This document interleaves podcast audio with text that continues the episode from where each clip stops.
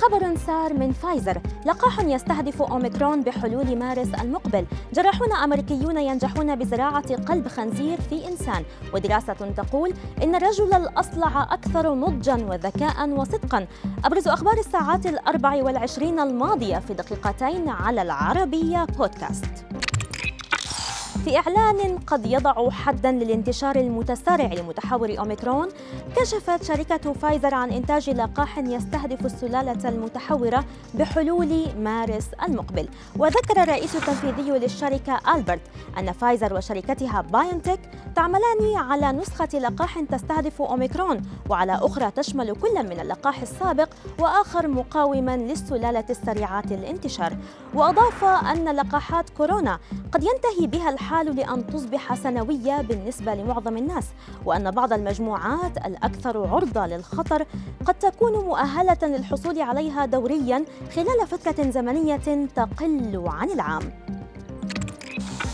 أعلنت جامعة ميريلاند أن جراحين أمريكيين نجحوا في زراعة قلب خنزير معدل وراثيا في مريض بشري. وقالت كلية الطب الأمريكية في الجامعة إن العملية الجراحية التي أجريت أثبتت لأول مرة أن قلب حيوان يمكن أن يعيش في جسم إنسان دون رفض فوري.